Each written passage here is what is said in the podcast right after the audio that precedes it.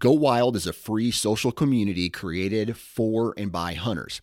This means that, unlike mainstream social media, your trophy pictures won't be censored. They're encouraged. As you spend time on Go Wild, you will earn awesome rewards such as gift cards, free swag, and big discounts on brands like Garmin and Vortex. You will even earn $10 just for signing up. Visit downloadgowild.com and sign up today. The best part of the hunting season is finally here. We've waited for this all year long. Now let's make it count with some great gear from our partners. First up, Tactacam is our title sponsor, and their point of view cameras are my go to method for filming my hunts. Their new 6.0 camera has added a 1 inch LCD touchscreen that has totally changed the game for me. Its lightweight design, weatherproof housing, and one touch operation really simplify the self filming process and make sure that I have high quality footage to share with my family and friends. My personal favorite for archery season is two 6.0 cameras, one on a stabilizer mount on my bow and one on a bendy clamp mount for an over the shoulder angle. And I pair this with a Tactacam remote so I can turn both cameras on with the push of a single button. To learn more or pick up your 6.0 today, head over to tactacam.com. Share your hunt with Tactacam. Now, as the temps begin to drop, I know I'll be hunting in comfort with my Huntworth camo. Huntworth is making high quality, technical hunting clothing at a fraction of the price of other brands. This time of year, I'm making sure to layer smart. I start with a set of base layers, either the Casper or the Bangor, which I have found to be very comfortable and moisture wicking. Next, I'll have on either my Elkins midweight top and bottom or my Saskatoon heavyweight top and bottom. Either way, I'm also going to be bringing my Saskatoon vest. And because the hunting often gets better when the weather turns nasty this time of year, the Winstead rain suit lives in my hickory pack all the time. And I can honestly say that this is the best rain suit that I have ever used. You can learn more or grab your Huntworth gear today at huntworthgear.com. And finally, the onX Hunt app is an absolutely indispensable tool for me this time of year. If I'm not in the action, I'm going to be making a move to go find it. And the onX Hunt app helps me identify those terrain features that I want to key in on with their latest aerial imagery additions. The app now has fully functional 3D on both iOS and Android, low resolution satellite images updated every two weeks with historic look back and leaf off imagery, all in addition to the base maps that you've always had in the app. Get more out of your maps this season and know where you stand with the onX Hunt app. Now let's get into this week's show.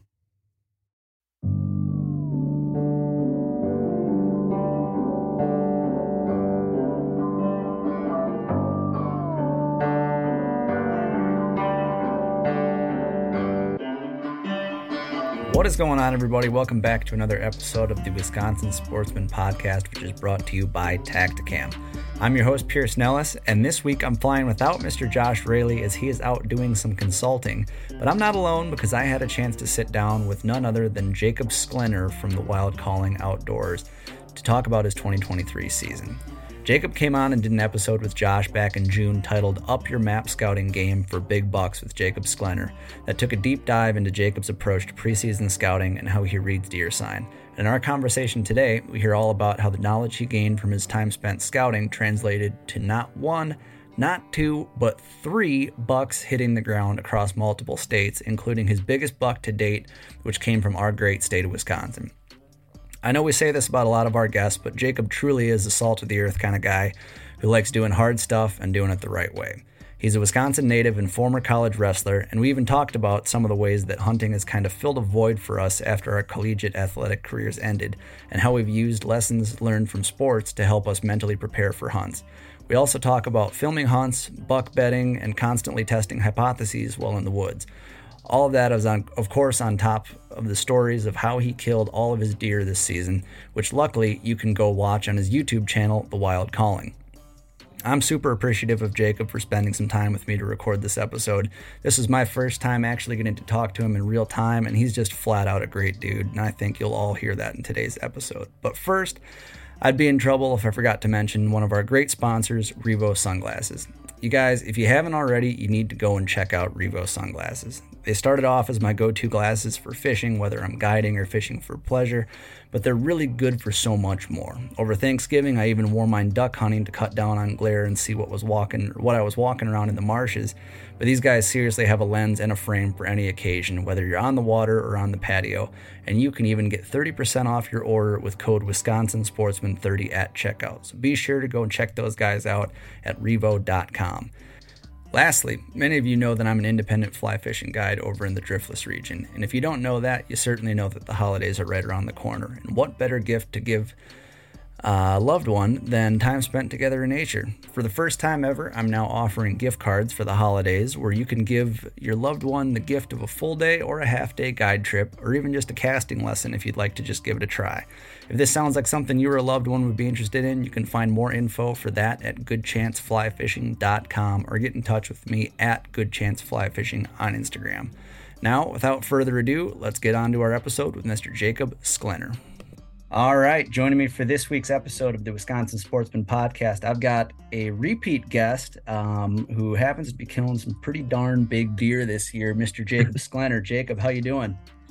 I'm doing fantastic, man. Really, really happy to be on. Get down and talk to you about all this stuff. Likewise, man. Dude, this has been an episode that I've been pumped for for a while. Really, honestly, since you came on with Josh back in June and just talked through your whole um, uh, your your your map scouting game and everything. For folks, if you haven't heard that episode, it's from June 27th, titled "Up Your Map Scouting Game for Big Bucks" with Jacob Sklenar.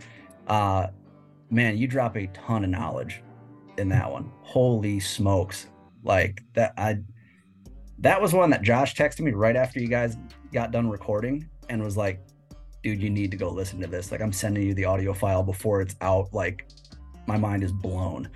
Um, Dude, so I'm gonna awesome. do my best not to uh, not not to repeat on that too much here, but man, where to begin? I, I guess first off, for those for those of us who haven't, uh, or for those of you who haven't heard that episode, could you tell us a bit about yourself, um, sort of your background? You've got your hands kind of in, you know, a couple of different baskets. Uh, why, why don't you tell us about yourself here, Jacob?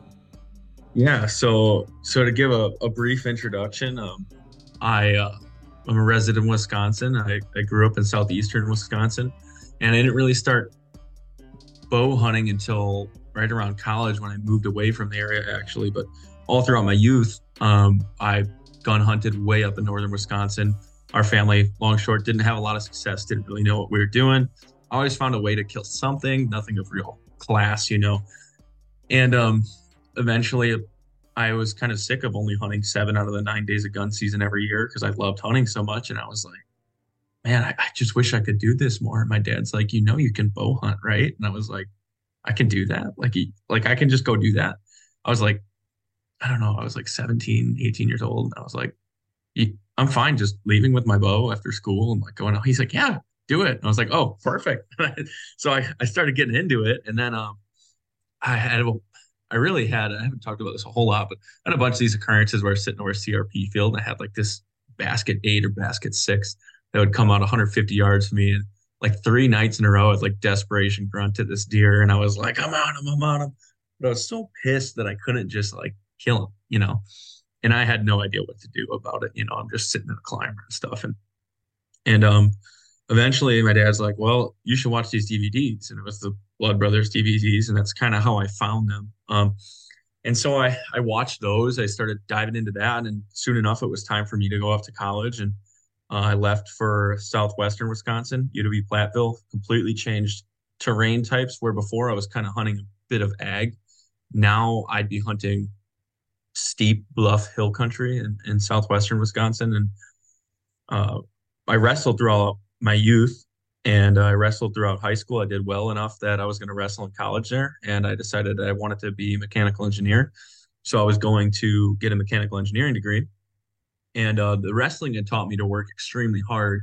Uh, I'd gotten to go to Askren Wrestling Academy with Ben Askren, Max Askren, several Olympian level wrestlers, and and learn how to work hard and work technically very smart um, and that delved right into engineering. It was it was being inventive, analyzing the data you have and making it work for you, and just combining those approaches of working smarter and harder. I like to say is what I've brought into my whitetail game and has helped me out a lot. so starting with that clean slate in southwestern Wisconsin, um, I've said in the past I killed um, in my five seasons there, I killed four bucks on four different properties, which is true. But I actually, I always like write off gun season because like, I just for me it's a completely different game than bow season. But I actually mm-hmm. killed a few bucks during gun, so it's it's really more than that. But um, yeah, I, I, killed a really nice one there on public land, and that's how I started getting uh, acquainted with Dan Infalt and, and, put out a film on that, and have made uh, quite a few films for him since then.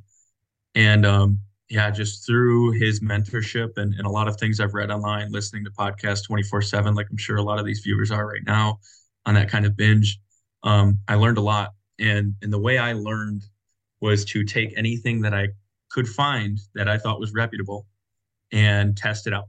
I was never just believing anyone because kind of the method I went through is very similar to what they they taught me in school is that you don't just seek to be right. You don't try a theory and hope it's right. You try a theory and hope it's wrong. And if you cannot make it wrong, then it has to be true. It has to work, right? And so if it's applying in these in the situation I'm in, I, I learned to employ it. And I learned to get not just really good at using those skills, but what's really up my game is re- getting really good at learning what works very quickly, getting really good at understanding the situation I'm in. And um, you know, I'm no expert at any of this, but um, that's kind of what's worked for me a whole lot. And so this past year, I moved back to southeastern Wisconsin, and now I have a place back here again. And I've learned to apply those skills that I learned in hill country and just the method of of acquiring information and making it work for me to the marshes, and happened to find some good success this year in three bucks in three different states, and most proud of the one in Wisconsin, that's for sure. But yeah, was a lucky, fun season. Absolutely, man, dude. You, I mean, no pun intended. You've been killing it this season, just from from what I've been following along with so far. Um, so you mentioned you, you got started there with Dan Infalt, um, you know, filming some some content for him. When did you start filming? Was that like kind of a college, you know, hobby that came along, or did you have you done that prior? Yeah, so I'm gonna I'm gonna shout out my buddy Alex because he's gonna he's gonna love this. I'm gonna embarrass him a little bit too. Um, but uh, I was I was assigned a random roommate that was also a wrestler in in college, and I he was sitting on the couch when we first came into the room in this tiny little dorm, and um, my dad like pulled him to the side, and he's like, "Hey, you better hug your parents because you are never gonna be the same." And that's like the first thing he said to him. Basically, this kid Alex liked fishing. Um, and I was obsessed with everything the outdoors, fishing and hunting. Mm-hmm and I completely corrupted him into getting into hunting and fishing. And um, and within the first month of being in college, he had taken his hunter safety, had bought a, I'm pretty sure he bought a gun or found one from one of his relatives to to use, and was like just gearing up to do everything he could in the outdoors. Um, so I'll take full credit for all the success here and out, but but. But um, so he made these goofy little vlogs, and I was like, man, this random guy, he's such a nerd because like I didn't know him. He didn't have any kind of social media that I could find. He just had these little vlogs on YouTube. Mm-hmm. Shout out Struder Vlogs, but he uh, he made these goofy little videos, and I thought he was I, th- I really thought he was a dork at first, and he is, but I love him. Um, and uh, and so he would make these little things just for fun, you know, just just things with friends, and I was like, you know, we should just he, I think he kind of brought it up. He's like, we should just film some of this outdoor stuff or just post it, edit it up, like just be cool, you know. Like we're not trying to go viral or anything. It's a good way to share memories and tell our family, like show our family what we're up to. So we made a bunch of videos and stuff like that, and like took me like three months to get over interviewing myself. I just hated it. Um, mm-hmm. But eventually, like got into it, and I, I started to enjoy it. So it's like, oh, I'm just gonna sharp on mark shop on marketplace, get a cheap little Canon Vixia or you know whatever I can get and start filming with it. And uh, so I did that and and um, was really excited about the filming and stuff. And obviously following Dan, I was like, man, I kind of want to film my hunts. You know, it'd be really cool to do that and then just learn from them. And eventually, I got on this mission to kill my first mature buck ever on public land, and um, and was adamant that it had to happen on public, just because it was a whole wrestling mentality of just challenging yourself the hardest you can and and being in search of becoming the person that can achieve that more in, in chase of being that quality of person that you want to like that would achieve that goal not necessarily about the goal but, but just being as good as you can at something and um, and eventually it worked out, and uh, it was a very memorable hunt, great time, and I reached out to Dan and just told him how thankful I was for everything. I told him I got it on film, um, and um, he said that's cool. And then a couple months later, I contacted him and I said like, you know, I really want to do this. Like, like I just want to do this, and and I have never been this obsessed about anything like this. I was like, what is some advice you can give me? Like, what sets other people apart? And he just said that passion and that drive is and being unique is first and foremost. And uh, eventually, he was like, you know, if you got that all on film, you could come over, like, you show me the film, and we can make a video out of it. And I was like, absolutely, like, like he was my hero in hunting, and it was like, absolutely. So we had a little interview about it. The footage was pretty good. It's a very, very nice buck uh, for especially a first mature buck on public land. It's a very nice one. And um, yeah, and, it, and he liked the footage, and we made a really cool, memorable film about it. Kind of hit it off when we did the interview process, and and it was really just a blast. And that's kind of rest is history. That's awesome, man. And so you've been. What year was that in that that started, or you started working with Dan? That was um. Oh man, it was a while ago. I want to say it was 2020, the summer of Okay. Summer of 2020 or summer 2019. I can't quite remember, but it was a while back. It, has been, sure. I think it's been four seasons now. Gotcha. I've been, been doing stuff with Dan. Absolutely. Fantastic.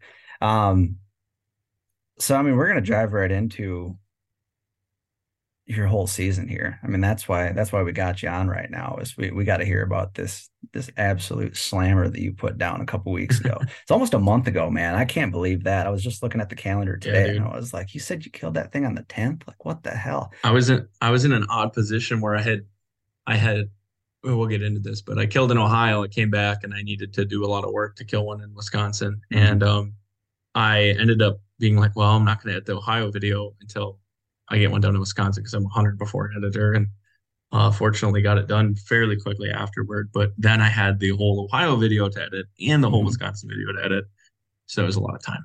and right, and those were 50, your 50 to 60 hours for edit. Holy smokes, really?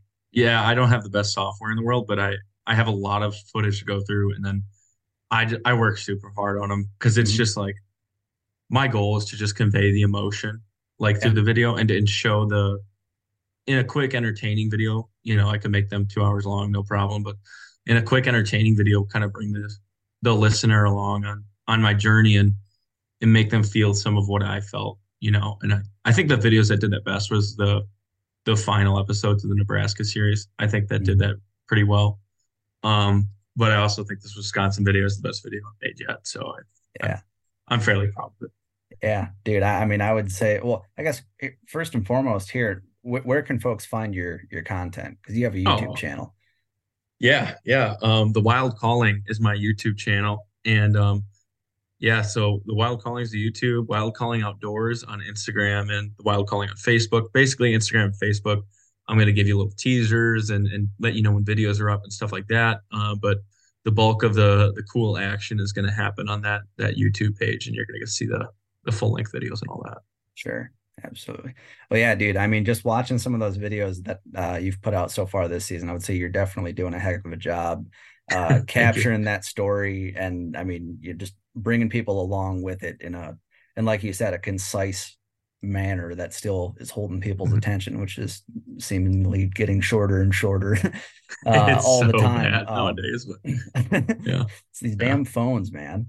Um, right but so anyways where does the season start for you i know that you're a you're a preseason scouter um so mm-hmm. i mean does this i guess i want to touch briefly on your on your two deer prior to this wisconsin buck um your mm-hmm. nebraska mm-hmm. and your ohio deer um i guess let's start there and then we'll rewind if need be to the scouting leading up into this wisconsin hunt yeah yeah so um the way the season kind of started, uh, going past the the scouting was quickly. I got invited to Nebraska, kind of like wasn't really last second notice. It was maybe a week or two weeks or three weeks in advance. So, you know, usually I like to plan stuff a little more advanced, but Dan mm-hmm. likes to ride by the seat of his pants. So I could not say yes, you know, fast enough to Dan.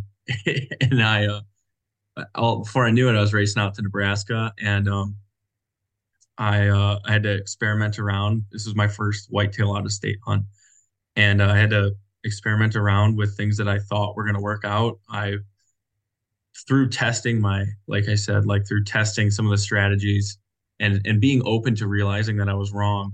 Um, I, I found that a lot of my initial thoughts on Nebraska were misconceptions. I thought the pressure was going to be much higher. It was extremely low for what I've experienced uh, here in Wisconsin. Um, I thought that the deer density was going to be a little bit higher, and in some cases that was false. Um, I thought there was going to be smaller deer that I ended up encountering, and I found a lot bigger deer. And then um, I thought it was all going to be sandhills, and there's a lot of other territory also covered too. So uh, it was really, really interesting. Um, and so I had to make a lot of adaptations uh, on the hoof, if you will, and mm-hmm. um, and eventually uh, found some success and uh, just a, a, story full of adversity. Really, I I uh, had a shot at. I basically had was at full draw three times. Um, one of them on what would be my biggest buck ever at four yards. Um, and I won't spoil that one, but eventually got it done on a spot and stalk hunt, and it was it was just a blast. It was really cool to on on a first out of state hunt beyond multiple big mature animals.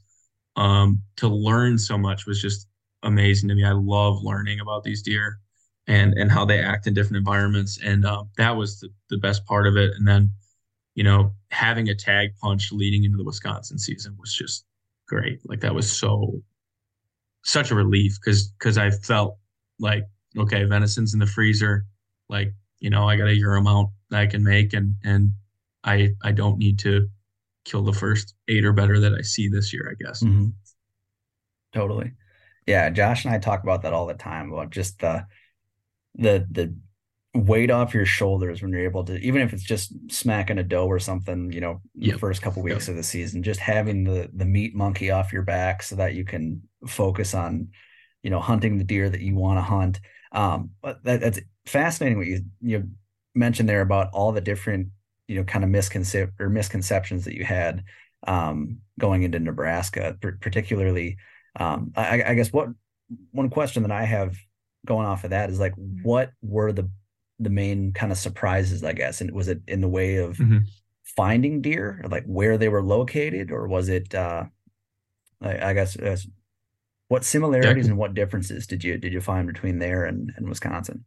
Yeah, so so it, it depends on the terrain type that I was covering because I found I, I had different assumptions depending on what terrain I was hunting. But but number one, um, the, the first property I started off on, um, I expected there I expected shade to be a huge thing because it was 100, 102 degrees on average every day. Jeez. It got up to like 112 or something like that.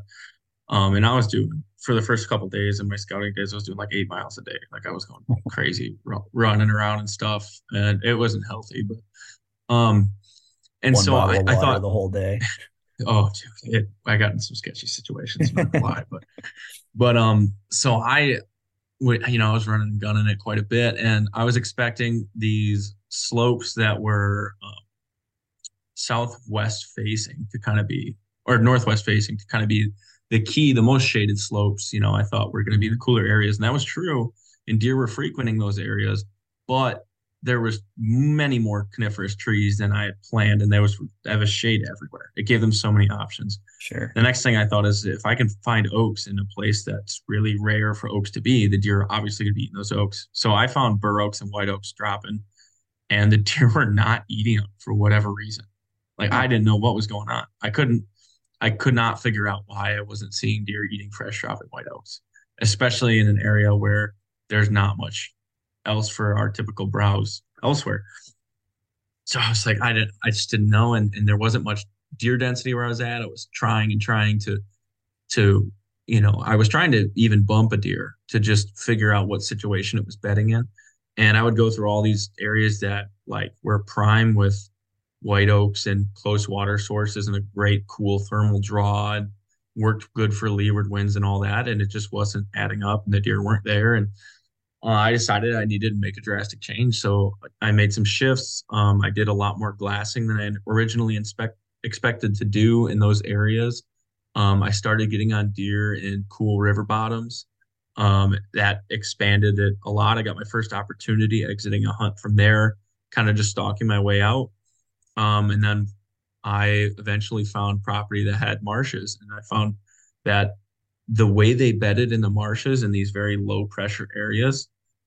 Um, and, and to some people from out of state, this may be a high pressure area to you, but comparatively to the crazy amount of stuff that's going on here in Wisconsin, um, it, it was very low pressure to me.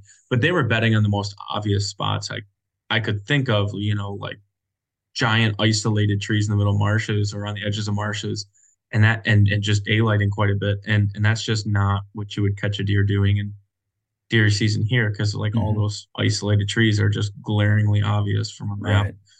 and um the only reason i found out that a deer was actually doing that is because i sat back in glass for a morning i felt like i was just going to be sacrificing my whole morning to possibly learn something and actually i ended up getting on the biggest deer of the trip uh, doing that and that's what initiated that stalk um, but yeah, it, it was just interesting because it was I made assumptions about the pressure, the amount of deer that I was going to see, that they would be on oaks, that they'd be associated to certain terrain features and stuff, and I just slowly found out they weren't true. But you know, I could have just scouted and blindly hung a tree stand and trusted that little bit of scouting and that initial knowledge I had every time, or I could sit back in glass or try to bump a deer and figure out actually what they're doing and actually mm-hmm. see a deer doing something and that was that turned out to be the right strategy because that worked time and time again out there. I had even after I had killed, I had stayed to to glass and help out, and I off of a prediction located a really really nice book after that. So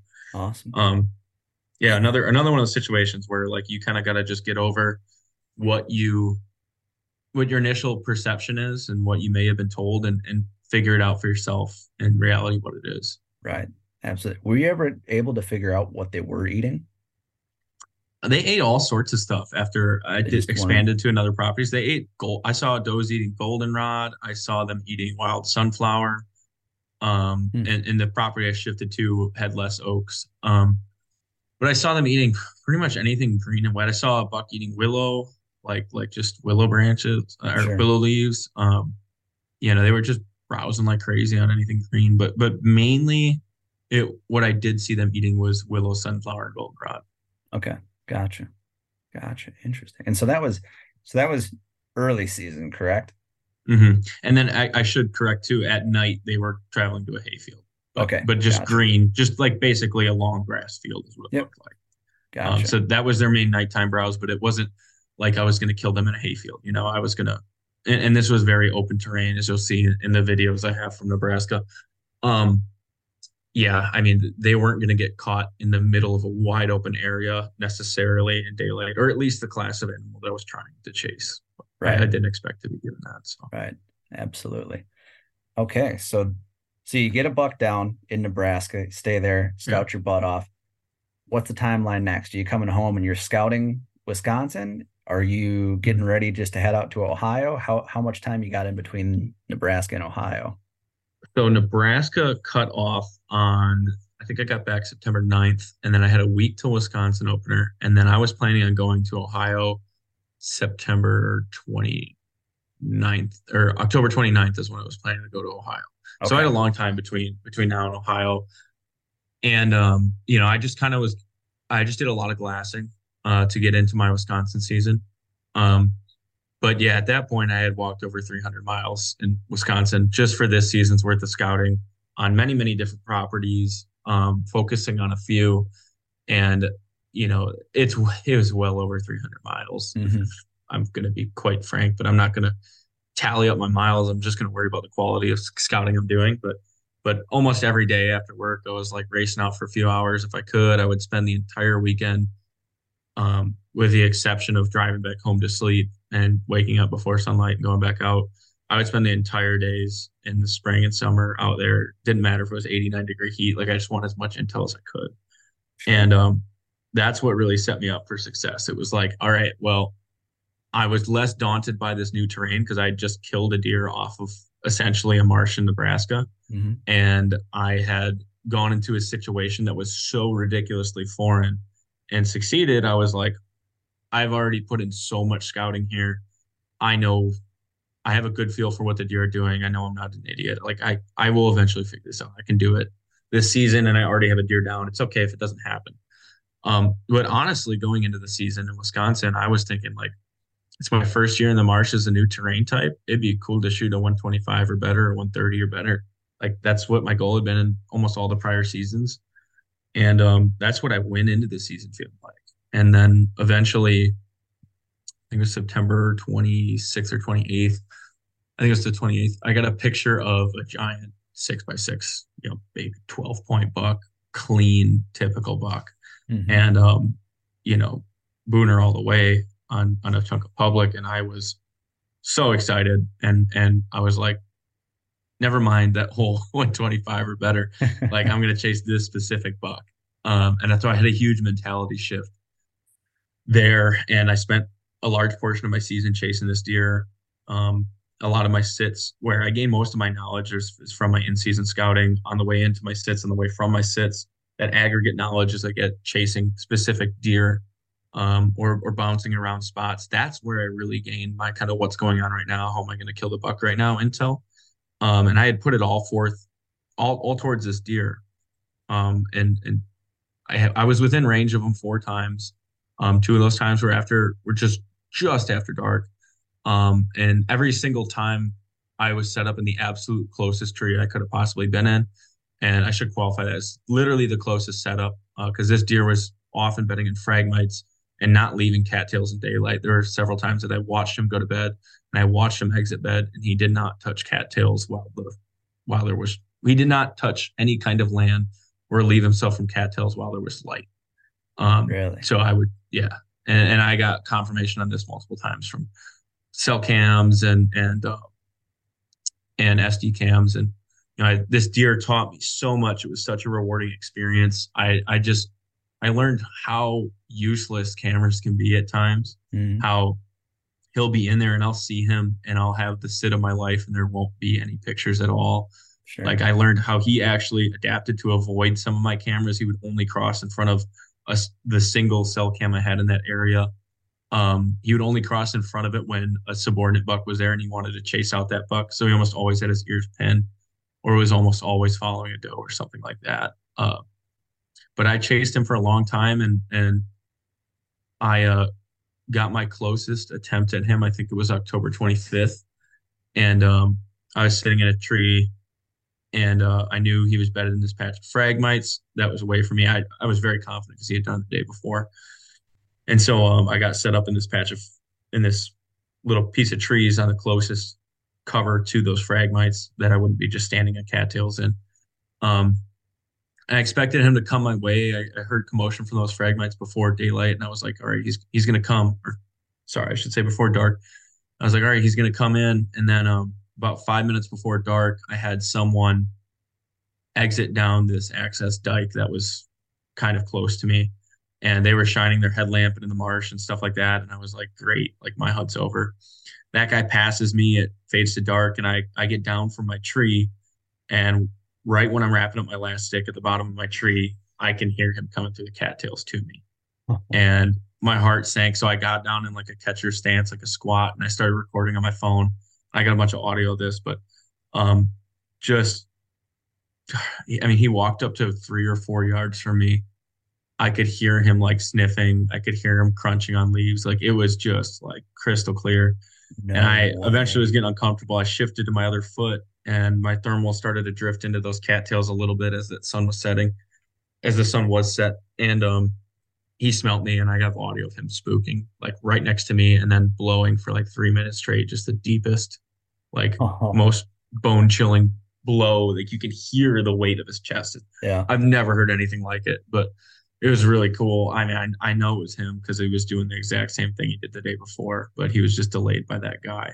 Sure. And um, yeah, it was a real bummer. And um, I delayed my trip to Ohio a few days because I had a couple days and I wanted to chase him more, and I wasn't I wasn't able to relocate him. I had ended up targeting him on two different primary areas that were about 600 to 700 yards apart, and uh, I got within shooting range of him both of those areas, and eventually I just couldn't get it done on him, and I was like, I'm not going to sacrifice my time in Ohio. I had the opportunity to have a camp with Jake Bush and that would be a blast to me. So I was like, I'm gonna go out there, hunt this new terrain, come back refreshed, you know, and um, went out to Ohio, had a blast. I ended up killing one there, and actually, the day that I killed there was the day that he got shot back home. Oh. And um, yeah, so I was driving back home the day after I killed, and my buddy sent me a, a Facebook post, and he was like, "Dude, I think this is the buck you've been chasing," and I was like, "Yeah, that's him," and and I was absolutely extraordinarily depressed. Like like to to put my entire season all my all my coins into that shoebox basically uh, of that deer all the time i invested was was to him.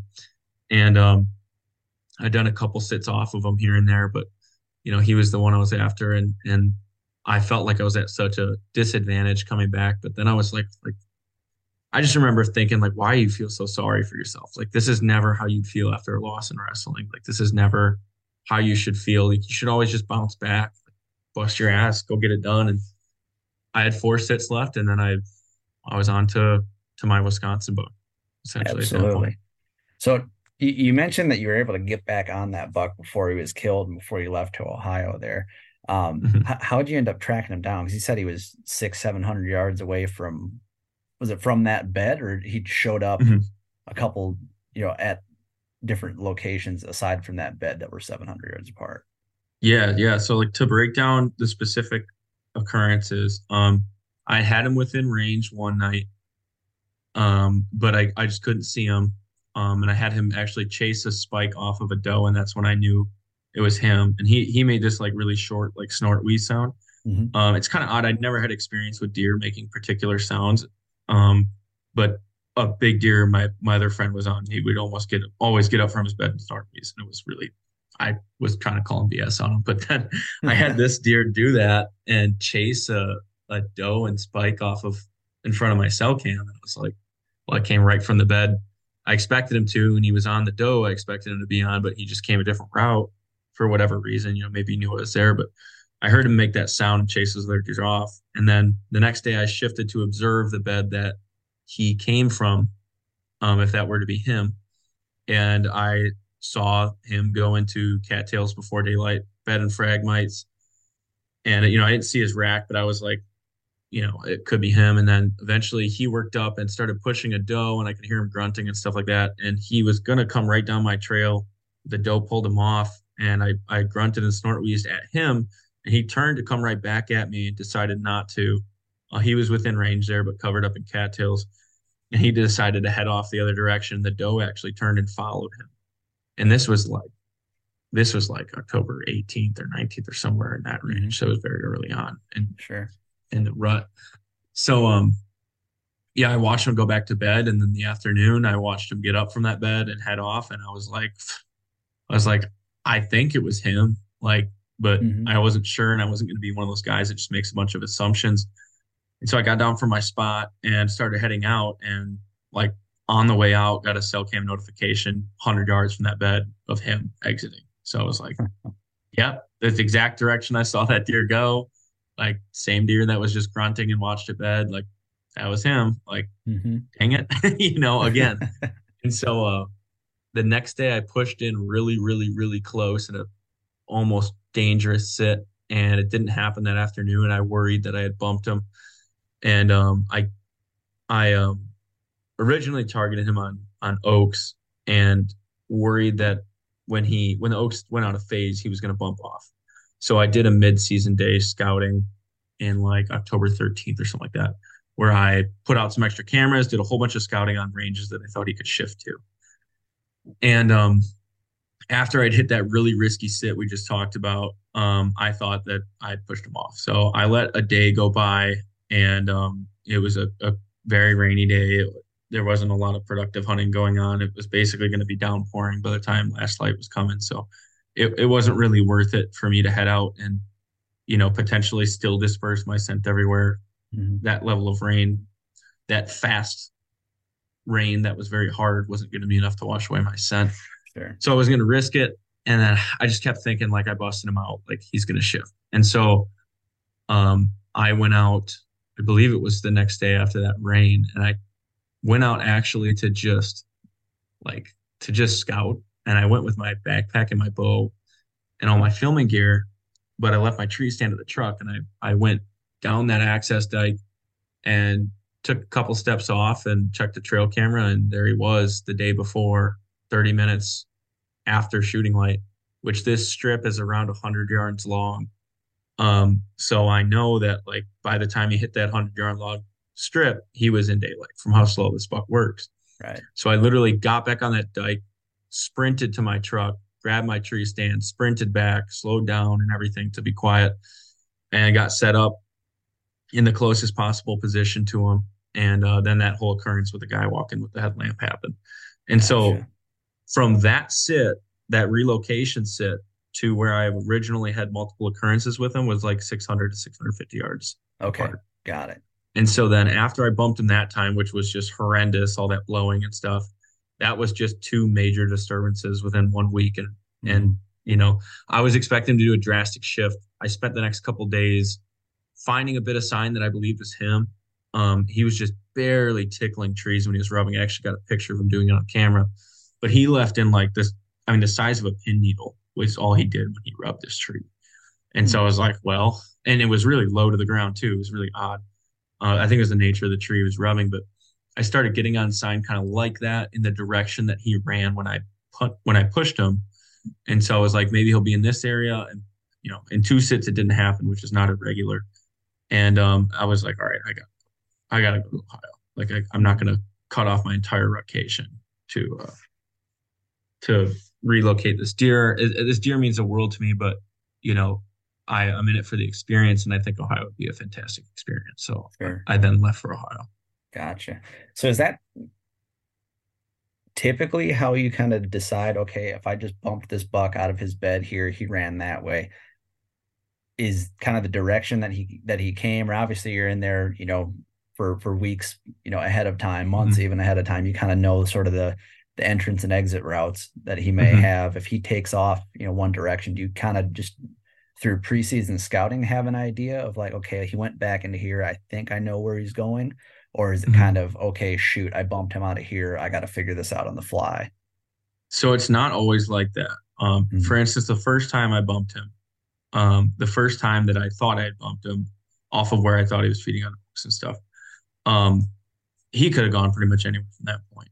Um, there was a lot of areas for him to go to, sure. and that's and that's based off of spring scouting and just how the terrain lines up. There are certain areas that are impassable in marshes for for many reasons, um, and there's certain areas that you just can't hunt literally because of border, like private, public, right. you know, all the all these other things that that go on. I don't just I don't want to give too much away, but um, that, that's the nature of the second bump of why I went in that direction was he could have relocated to many areas that I couldn't hunt there, but in the direction he ran was fortunately in an area I could hunt, in an area that I had a feel for spring scouting and that I had seen sign that if a mature buck was bedding there, I knew where he was going to be.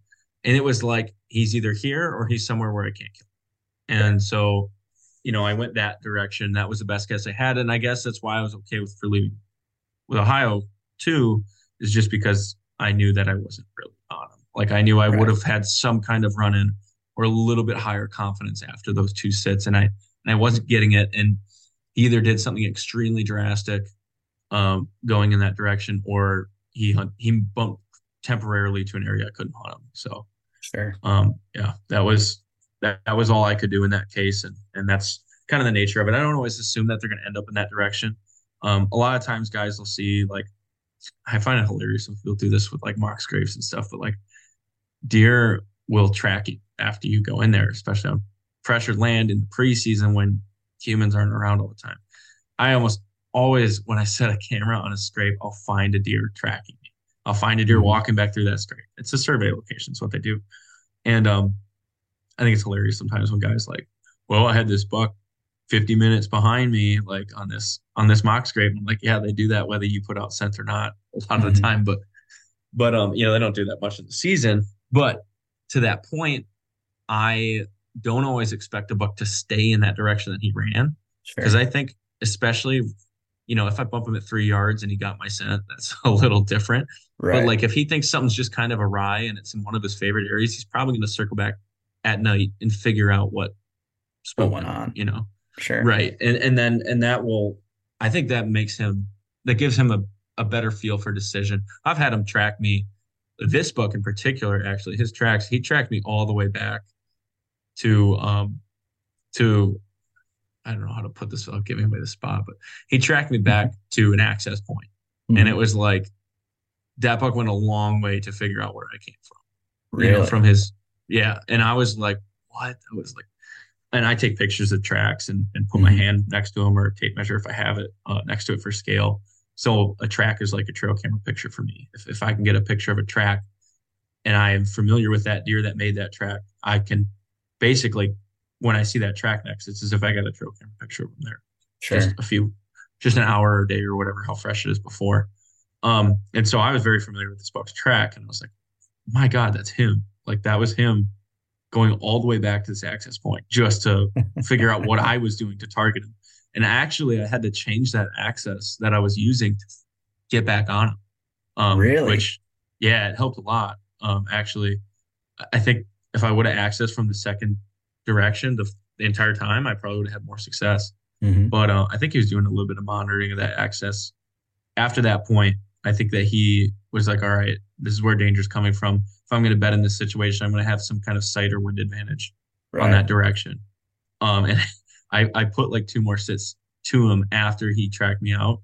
And then after the other one, I found him tracking me out again. I was like, all right, it's over. Like I'm not, I'm not going to access this direction. I'm like, he literally watched me come in here, watched me go out, and then follow me out. Like this Holy guy is just giving me the finger. Like Yeah. it was it was bad. I was kind of salty, but uh, I got back on, so it was okay. Dude, that is wild. I've never heard of deer backtracking the hunter back to where he came from. yeah, and it's How'd I just think it's out? a matter. I think it's a matter of well, I I do have it happen quite a bit. Especially you don't realize it sometimes when you're setting up SD cams because mm-hmm. it's like it, you're you're looking at thousands of pictures at a time, and you don't kind of like always say, oh, that first picture is 50 minutes later, and it's sometimes it's a doe or whatever. Like Right. I had it happen with cell cameras this year quite a bit where like I was walking out and had deer back on that cell cam. And I was like, this Huh. is weird. Like and and you know, it happened a bit in hill country, but it happened a little bit more in these marshes. And I think it's because of how remote the locations are and Mhm. how abnormal it is for a human to be in there. Yeah. And you know, sometimes they don't necessarily smell human scent, but they smell that ground disturbance that you had. And it's just you know, it's not something they're they're used to in these remote locations. And so I just think he had this core that was not getting touched. And in years past, it wasn't getting touched. And all of a sudden, there was this disturbance. And he's like, what the heck? What's going on? You know, like, and so, you know, I don't think he's this, I don't think deer are like this super intelligent animal from a, from compared to a human, at least. You know, they're not creating cell phones or anything like that. But like, Mhm. like I think there's a really simple logic of okay, what just followed me into this area that's so Right. secure? Like you, you know, they use their nose like we use our eyes. Like if you saw the old analogy, muddy boot prints walking down the sidewalk and into your house, you'd probably be like, where the heck did that person come from? Like, Right. like why are there muddy prints in my bedroom right now? And you'd probably follow them and you'd be like, oh, well, my back door is unlocked. What's why would I do that? You'd probably lock your back door and make sure that no one's coming through. You might put a camera on it. Well, that's what the deer's doing. He's just, where did this danger come from? And why did it get into this area that's been so secure in the past? And I was in that first axis doing something really creative, which is why I'm kind of making sure I don't mention exactly Right, what right. feature he tracked me back to, but but I was doing something extremely creative that I know for a fact other guys weren't willing to do. Mhm. Um, and so he, I, I think that's what he was doing. I mean, I could be wrong, but it's not something that's been too irregular from what I've seen from just placing cameras in the past. Right. I mean, just hearing you say it too, I'm like, duh. Like that makes perfect sense. like, why didn't I think of that? Why have more people not talked about this before? And Like I think that- it's particularly with like hermit bucks, you know, like like an older buck that loves his area. I mean, Mhm. I will see bucks in hill country just move. Like they don't care. They, they probably smell you initially where you're at and they're just gone. You know, um, but I think that there are you hear Dan talk about a lot. There's actually like not as many places that they can bed. There's lots of bedding features and stuff, Mhm. but there's not many places that they bed that they are truthfully away from people consistently year Sure. over year. And so just and that's the nature of the pressure too. But you know, I think this was an area where I targeted him over and over and over again in this area, and he was still there. And it took me doing that one really risky sit to bump him off. And then, you know, the next time I bumped him, it was anyone's guess where he was going to be. But I think he encountered my nighttime scent quite a bit. And um, there were enough incentives for him to stay there. But eventually it became too much. And I luckily had prepared for that and figured out more uh, by that point so I could get back on him. But unfortunately, that was very short lived, as you heard. Right, right. Just want to take a quick minute to let you know that the Wisconsin Sportsman Podcast is brought to you by Tactacam, makers of the best point of view cameras on the market for hunters and anglers. They're on the cutting edge, making user friendly cameras to help the everyday outdoorsman share your hunt with friends and loved ones. Their new 6.0 camera has a ton of upgraded features this year, but the one I'm most excited about is the new LCD touchscreen. In my mind, that is a total game changer. And one area Tactacam really shines is with their mounts and adapters that are made with the sportsman in mind. If you've tried to film your hunting and fishing excursions, you know just how frustrating it can be to try to get an action camera aimed just right or get it attached to your weapon or in a good spot for a second angle. Well, Tactacam makes all of that a breeze with their line of mounts and adapters. This fall, I'm going to be using their stabilizer mount on my bow with the 6.0 camera and their bendy clamp paired with the 5.0 wide camera for a second angle and to make sure I don't miss any of the action. To learn more and check out their full line of products, head over to their website, tactacam.com, and share your hunt with Tactacam. Do, do you notice deer doing the same thing on heavily pressured public versus, you know, stuff that might not see as many fe- or people out there? They do a lot of the same things, but they Okay. but there's this very distinct difference. Um, Okay. they and it depends on terrain type Yeah. 100% like like if the cover is wide open and that limited cover like let's say hill country where there's just some thickets that line up with good bedding features like some thickets are around and then there are some thickets that line up on the leeward side and there's some Mhm. thickets that are on a leeward side that are on a bench so it's like you have all these compounding factors right so the deer will be focused in those areas but if you bump them off it's a long way for them to get to safety essentially Right. so if you go in and you tear apart one of those areas, they're probably going to move a little more drastically than if Mhm. they would in a marsh where there's a lot of bedding cover.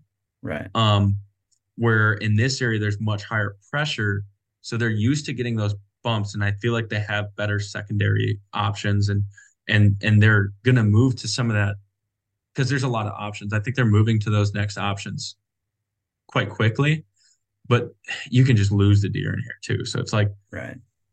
you know, it's hard to, I guess it's kind of hard to compare because they'll move to those second options, but that area that they love, I think is a little bit harder to push them out of in a marsh with high pressure than hill country with low pressure. I think they move pretty far in the hills um, because they can use sight advantage and stuff like that too. Right. Um, but I don't think you're necessarily trapping them into a core area. I think once you put a lot of scent in there, they're more gone from hills. Um, Hmm. I don't know if that's they switch to a visual advantage or if it's like they can find that next thicket or they're willing to travel further because it's not nearly as hard of walking or what it is really. Um, but yeah, I, I feel like outside of the rut, like these deer have really core areas that they really trust, and it takes a bit of disturbance to get them out of there. Um, but at the same time, they know how to deal with people because they've done it over and over again. Mhm. Absolutely. That's Man, a that- complex topic too. Yeah, there's a lot. I know, I was guess just there's gonna a lot say. of I could go in there. I know. I was to say that could be a whole episode in itself, right there. Um, Right. So, anyways, we, we we're we're slowly getting to uh, this year's buck, but now going back to your season, you get to Ohio. Mhm. What happens there?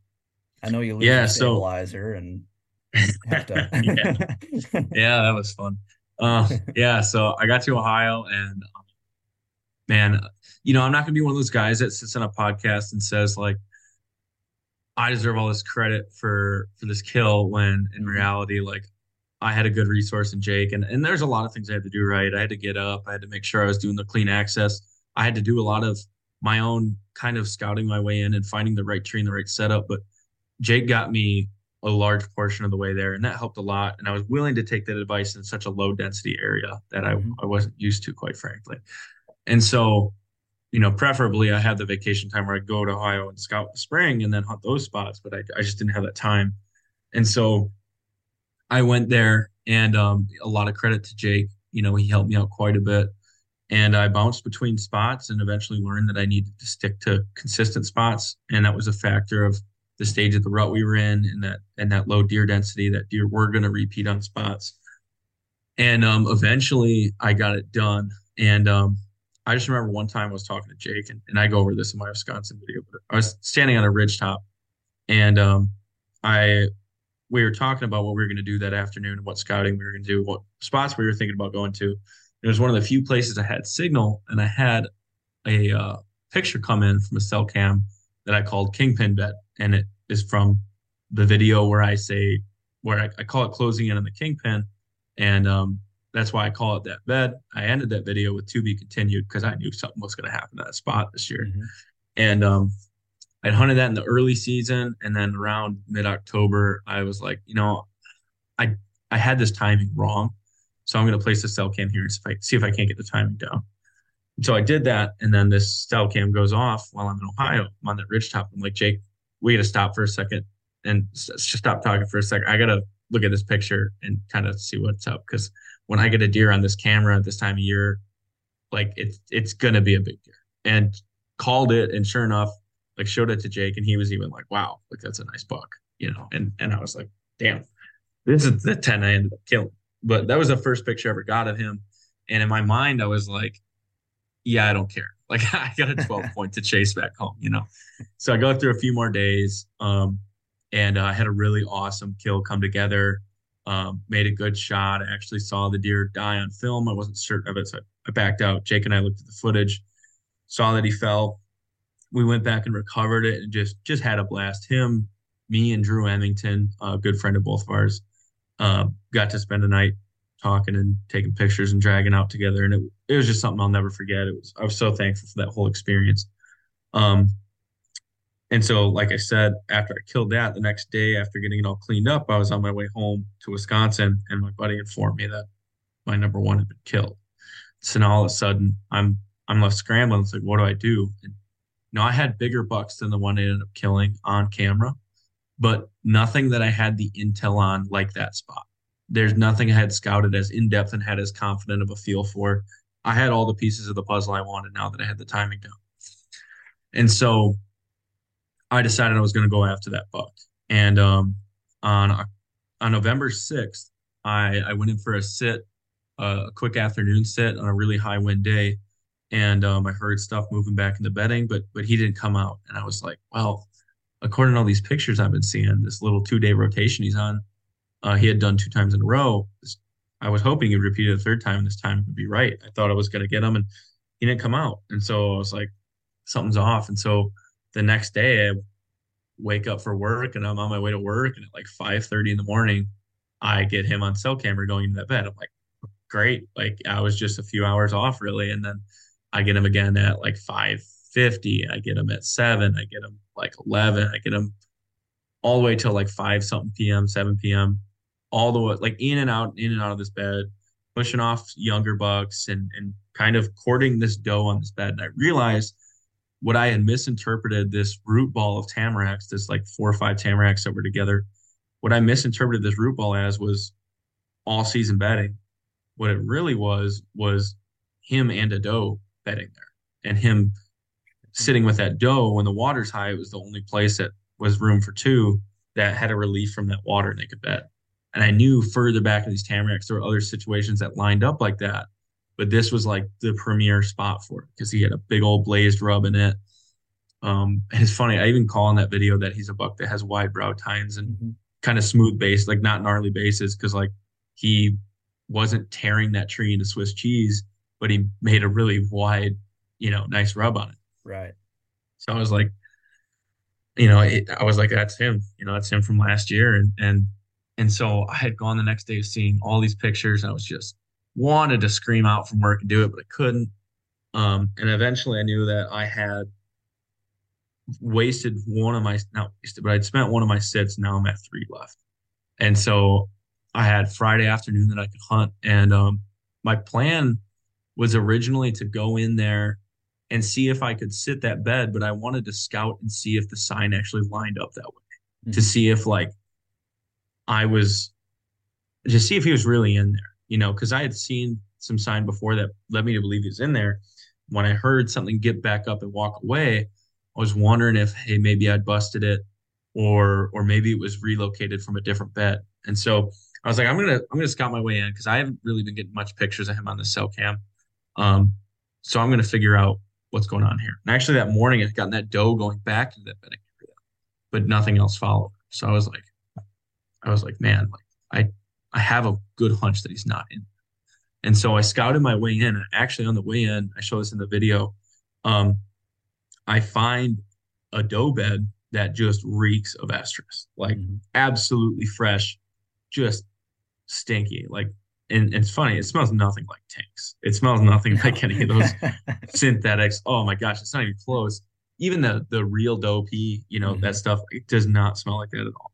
And like it, but it was like telltale. It was like one of those things that you never have smelled before, where you're like, oh, mm-hmm. that's exactly what it is. Right. And so I was like, oh, dang, like this is perfect. It's heading back in this direction. I'm going to kind of track this doe and get to the nearest point that I think she's leading to and kind of getting the nearest setup to what I believe is the bedding that she'll hold up on.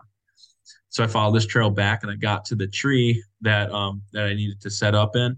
And I had never I ended up being 250 yards, almost on the dot, 253 yards from this particular cell cam, from the nearest point that I had scouted, the nearest point that I got pictures of them.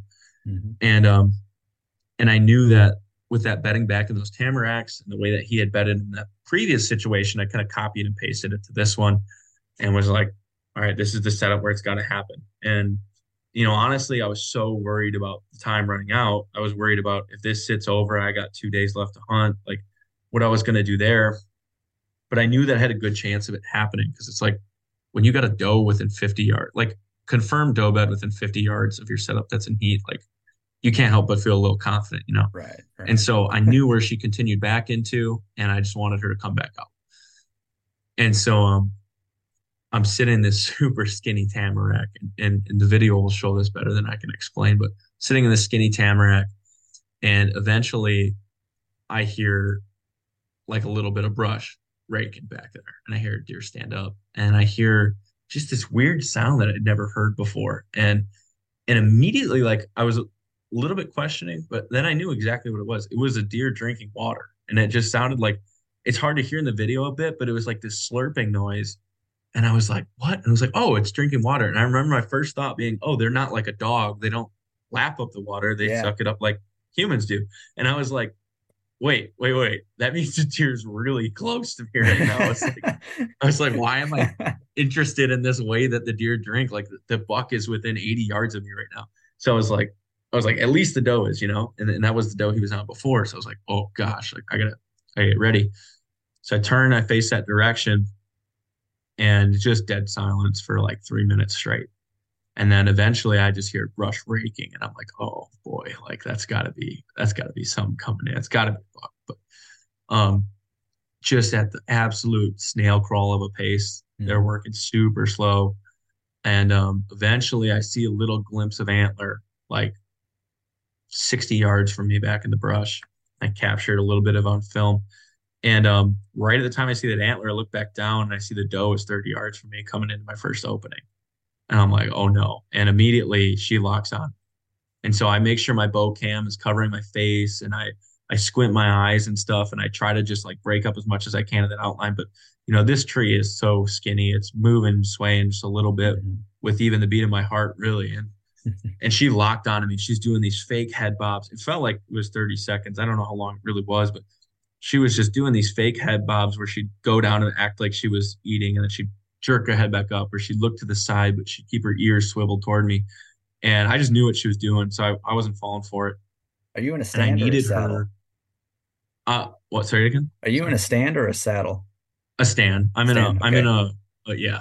I in that setup in particular, I couldn't have really done a saddle because I was amongst okay. um I was amongst those um those tamarack limbs. Yeah. And sure. so just just the way I had to be was very close to the trunk of the tree. Sure. Um saddles work in plenty of situations too. I'm not mm-hmm. like some anti-saddle guy, but but um you know, I happened to be in the in the B stand for this sit. And um I uh so I, I needed to wait for that doe to like get behind some brush yeah. And then the trail I anticipated her to come on was the one that I had cut off of on my entry, the one that led back to that other bed, which would go almost right underneath me and would go into some open cover. So she gets a little sketched out, but eventually she works on further. and then I just very slowly drew, and I made sure that I I drew as early as I as I could, while also being as late as I can. I, I knew it was early in the concept of when that buck was going to show up, but as late as I could for when I thought she was going to be able to pick me out. And so um, she clears that brush and comes into my 30 yard opening and, you know, is just standing there at, at like around 28 yards. And she's just standing, looking around, looking around, acting like a super cagey. Like she's acting like a cagey buck. You know, mm-hmm. she's she's definitely seen some pressure. And um, and she's not even that old. She was like two and a half, three and a half years old. And um, you know, she's just standing there looking around, looking around, smelling and everything she can. And then eventually she's flicking her tail and I see the buck start to come behind her.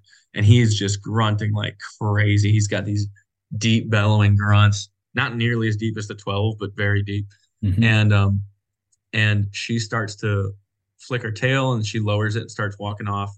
She actually does a cut and kind of circles me at around 25 yards and works back into cover a little bit. So at that point, I was like, well, maybe I can down draw. And I had been holding for about a minute and 15 seconds at this point. And, um, and then with seeing his rack, I was like, all right, I can't, you know, I got to hold. And so he, of course, comes super slow, stops and, and sniffs where she had stopped and is just slowly working in, grunting the whole time. And, um, yeah, he came in. I tried stopping him at a, at a steep quartering to, and he didn't hear me. He was stepping and grunting as I did that, which was kind of fortunate because he he angled a little bit toward me unexpectedly instead of mm-hmm. following directly down that doe trail. And um, he took a few more steps. I stopped him, and he was at a, a, a fairly steep quartering to, but not too bad. Um, and at that point, I was at around two minutes and 20 seconds of hold time at, at full draw. And, you know, I, I took, you'll see this. I don't know if you, I don't know if you can see this in the video, but I remember seeing it on the GoPro. I took my eye off outside of the peep and looked at him and I confirmed his angle and I put my eye back in that peep, settled mm-hmm. the pin and and you know let a very clean, smooth shot go. And um, immediately it sounded perfect. And I, I turned back and reached back. So I swivel my camera to try to get where he's going. I turn back and reach back for another arrow to my quiver and I turn around and I see him stop and I see him turn his head back and I'm like, oh God, like was that just a bad shot? Like what happened? because he had followed right where that doe ran to. And I, I was thinking that he didn't even know he was hit. He was just looking for that doe. And I'm looking, and all of a sudden I see him sway to the right. and I'm like, oh my God. And he sways left, and then he just crashes down to the right. And I was like freaking out. And I look, and the camera's right on, like it's right where he, right where he fell. So I got uh-huh. like this shot. I got him running for 30 yards. And from the time that the arrow enters into the time he's dead is 15 seconds. And like got him falling on camera and I just dude I lost it. I was like from the lowest to lowest to thinking like, you know, number 1 bucks killed. I got to scrap together how the heck I'm going to get a kill in these last few days. I had been what I thought was stupid at the time and decided to go after the next biggest buck rather than just the highest likelihood 125 I could find. Mm-hmm. And uh, I, I thought I was just, the time was ticking away, man. It was wearing on me. And then I in just a matter of minutes had just realized a dream and shot my biggest buck yet. and um, dude, I was stoked and, and, I lost it. And I called some friends. I called my buddy Cam, who had been through a lot with me that season, as you'll mm-hmm. see in the video, and called in the uh, called in the pallbearers to uh, to help bring that buck out. And it was one of the best experiences I've ever had, and has end up making making the best film I've ever had as well. Dude, Man, I'm I was jacked up when I watched the video. I am like more jacked up just hearing you say it firsthand than I was when I watched it, man. Dude, that is yeah. wild. I mean, Dude, it was first off, was crazy. Congrats again. Thank you. Secondly, dude, I had no idea. I, from watching the film, you'd have no idea that you didn't realize the camera was on him the whole time, dude. I thought like yeah. you let off, grabbed that thing, and locked onto him immediately. Like well, that's the editing. okay. Sure. so so I had right. So I had so I was so worried. You don't see this too, but but the initial angle, I knew exactly where it's gonna come out, but mm-hmm. you can't zoom in too far because like you're gonna you're gonna screw things up for yourself. Um, and this is where a 4K camera really helps because you can crop and it looks like the same quality, you know. Right. And so unless you're cropping way way way down, but but um, I was worried with that tamarack branch moving to my right that it was going to focus on that branch because it's an autofocus camera. Sure. And so I had to crop that angle in further than I wanted to, and then tap on the screen a bunch of times to try to get it to lock focus on where he was going to come out. And so I already knew I was too far zoomed in to like what I'd like doing normally. Mm-hmm. And so what, what it looks like is it looks like I shot and immediately have a hand on the camera. Well, that's just like all the editing I did. Like I said, I put in a ridiculous amount of time into editing this. And um, basically, I shot. The camera stays still. He exits out that branch, and right as he exits out that branch and into brush where you couldn't see him even if the camera's pointed toward him, mm-hmm. I swivel the camera to, and he's really in reality he's in like the upper left third of the screen when okay. he falls, but with the editing he's dead center pretty dead much. Center. And so yeah, and so I I cropped it to be dead center. I cropped it to follow him as he's leaving frame. And then I also did it to follow him into that corner of the screen so that he's like right on. But really, it's what you need to kind of do when you're filming is I always tell people, like, you'll know I'm passing on a deer if I'm moving the camera as it's approaching. Like, I will have the camera on where it is, where I plan to kill it, and you won't see it for the first 20 yards that I'm seeing it, but you'll see it die. Like, that's yeah. my goal. And so you have to have it a little bit zoomed out in, in the area you plan, and then anything after that is a is a crapshoot. Like it's it's if you can get some of it running away self filming, that's awesome. Sure. Um, like I said, I had the GoPro angle too, and I had the, the the manual camera. So I just made you just make a quick attempt is what I do is I make a quick attempt to get him on there, and I worry about the ethics of like making sure he's dead and right. have another shot ready next. Um, because it's going to be a hell of a lot better video if he's on the ground after all that. Um, sure. Than than watching him run away. But um, yeah, man. So that that swivel just happened to be the perfect one. You know, I knew where I was pointing it, but fortunately, he stopped right where he did and just died in frame, and it was it was so cool, man. Like and he just, died at what, forty yards? Yeah, yeah. He was very close when he died. I mean, I shot him at twenty. I shot him at like twenty yards, and then he ran thirty on an angle. So, like, it it was, you know, it was very close that he died.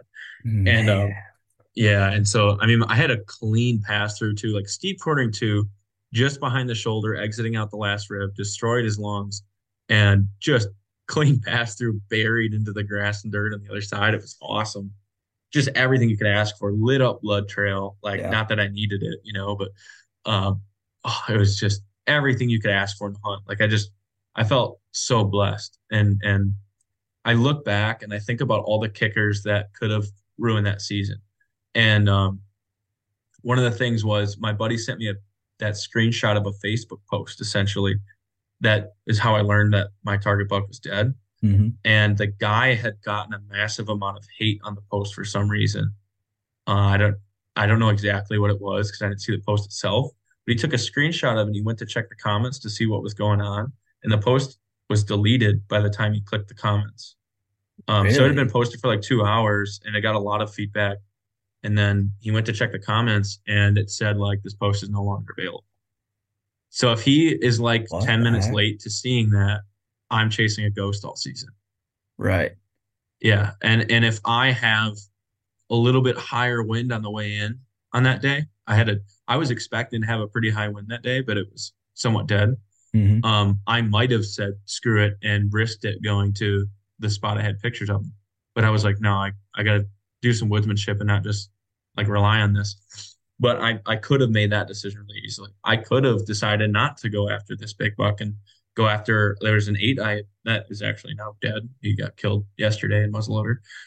Um, but there was a really nice eight that I could have gone after that I would been really happy to kill that I had very consistently, and I decided not to. It's like there's all these like little decisions that would have completely changed the course of my season even if I would have killed that 12 too, like who, who knows if I would have got any good footage of him. Mm-hmm. I haven't been able to get good footage of him all year, and I was right next to him many times.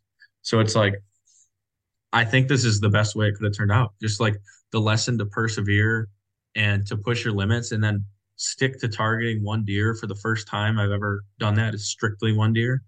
Um, I just learned so much about how unique they can be and how some niche areas of their behavior applies across the board and and what you learn about like yourself you know you learn about what you're really in it for like if i was just in it to kill deer i, I would have done something completely different Right. You know, if I was in it for money or bragging rights or whatever, it'd just be so that whole season would have played out so different. And um, I just learned a lot about myself through that chase with that buck.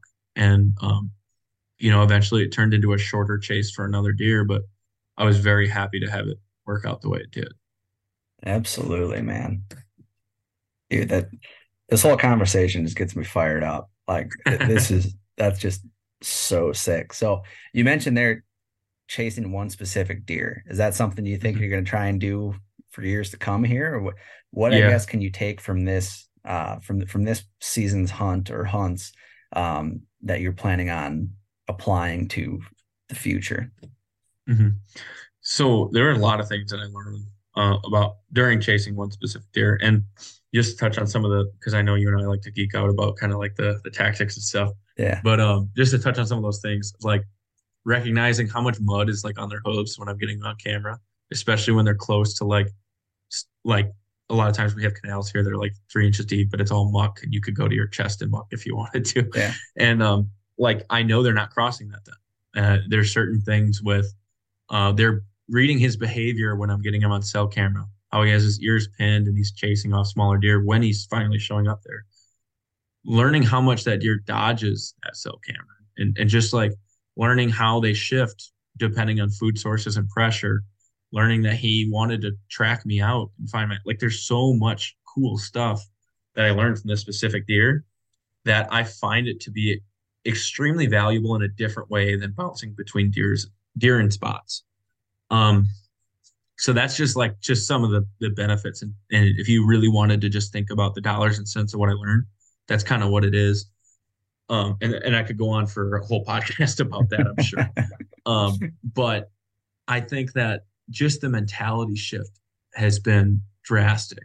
Um, I think it was really challenging to pursue a deer that you're not getting on camera like at all and know that you could either be way off or way on and and just that mental fortitude that it takes to decide to push on whether you're sure or not i think that's just such a a cool feeling like i had treated this chasing this buck that 12 i had treated chasing him like like i i was getting ready for a conference wrestling match like I was in college. Like I like I was getting ready for some of the biggest opponents of my life. That's how I treated this. And and I don't get in that zone for anything. And it's rare and it it alters me physically. Like my whole day is different when I when I feel like that. I like it's it's crazy that laser focus you get in. But I would like go to instead of listening to like my normal like like hunting country rock and whatever on the way in, I would listen to classical music on the way into my hunts. Like I listened to like Time by Hans Zimmer and I listened to like the Interstellar theme. I like modern classical music a lot. Yeah, yeah. I listened to like I listened to like the Oppenheimer theme, the King really? music. And like, yeah, dude, I I would just like and I would sit at night and just listen to this stuff and just think about like what is this deer doing? And I, I actually have like like a few pages of notes, but I would write notes and like, okay, this is what I think might be true. How can I test this to figure out if it's true? Like that whole theory with the muddy hooves took me forever to prove. Mm-hmm. But then I started getting deer that were bumped off of another area that would have muddy hooves when I crossed that camera. So I was like, I was like, oh my gosh, I was right. Like this deer's hooves could be getting cleared, but I'm right that he's not coming from these directions because he's not getting muddy hooves. Because now I know a deer came from that direction and he does have muddy hooves. So like th- there's those things I would just like reel over and over in my mind. And I knew the big adjustment I had to make was I, I would listen to that stuff to just calm me down. And I would think about like I would play that music in my head on the way into my spots. And it was just to zone in when it came to that moment of that kill. Because I knew damn well I was going to be in a position that I'd never ever faced before. I was going to be in something I've never had such pressure in a moment. And the first time that I pictured myself shooting that deer, the first time I visualized it, my heart was racing and I was sitting on the couch. And I was like, that's not okay. Like, that is not what I can be like when this deer comes in because I'm going to screw it up 10 out of 10 times. Like, I was like, I need to have gone through this moment a thousand times before I ever actually do it. And I was like, I need to get in that wrestling mode where I'm just serious, ready to kick ass. Like, nothing is going to stop me. I deserve this. I earned it. It's just time to execute. And so I would listen to that to just clear my mind of all the crap that happened that day and to just get in that mode where I'm replaying the shot over and over again. And I knew that when it finally happened, I had been there a thousand times and I was just going to make it happen and it was going to work. And, and eventually I got like that. So that every time I had that deer come into range, I was cool, dude. I would never, it, it was as if a fawn was coming in. Like really? it was the exact, it was paying attention to detail, to the little minute details like covering your face with your bow cam, squinting your eyes, having your release ready. I practice during the summer. I do this every year. I practice drawing until my arms are ready to give out. And then I practice on forgetting that pain, focusing and making a clean shot. And it's very hard to do. You screw up quite a bit. You lose a few arrows to start. Make sure you have a good backdrop for sure. But that execution, that repetition just brought me to a, a clean place. And you can imagine the thoughts coming through my head when I'm at the crunch time of my season. I have two and a half minutes of draw on a deer. And I've been hearing him grunting and following this doe for minutes straight at full draw. Like you you have to be in it mentally. There's not room for buck fever. Because right. any little bit of extra shake on that of what you already have, you're not going to be able to settle a pin and make an ethical shot. And I'm not taking a shot where I'm shaking like that. And so it really was all of that focus that led to this buck that I ended up killing, dying in 15 yards on the hardest yeah. shot I've ever made. You know, and it was the best shot I've ever made on a deer in the longest, most extraneous conditions. And it's because of that mental aspect of it, the focus. It was just like you don't want to be cocky. I think cock, being cocky is detrimental, but you have to be absolutely certain in your ability.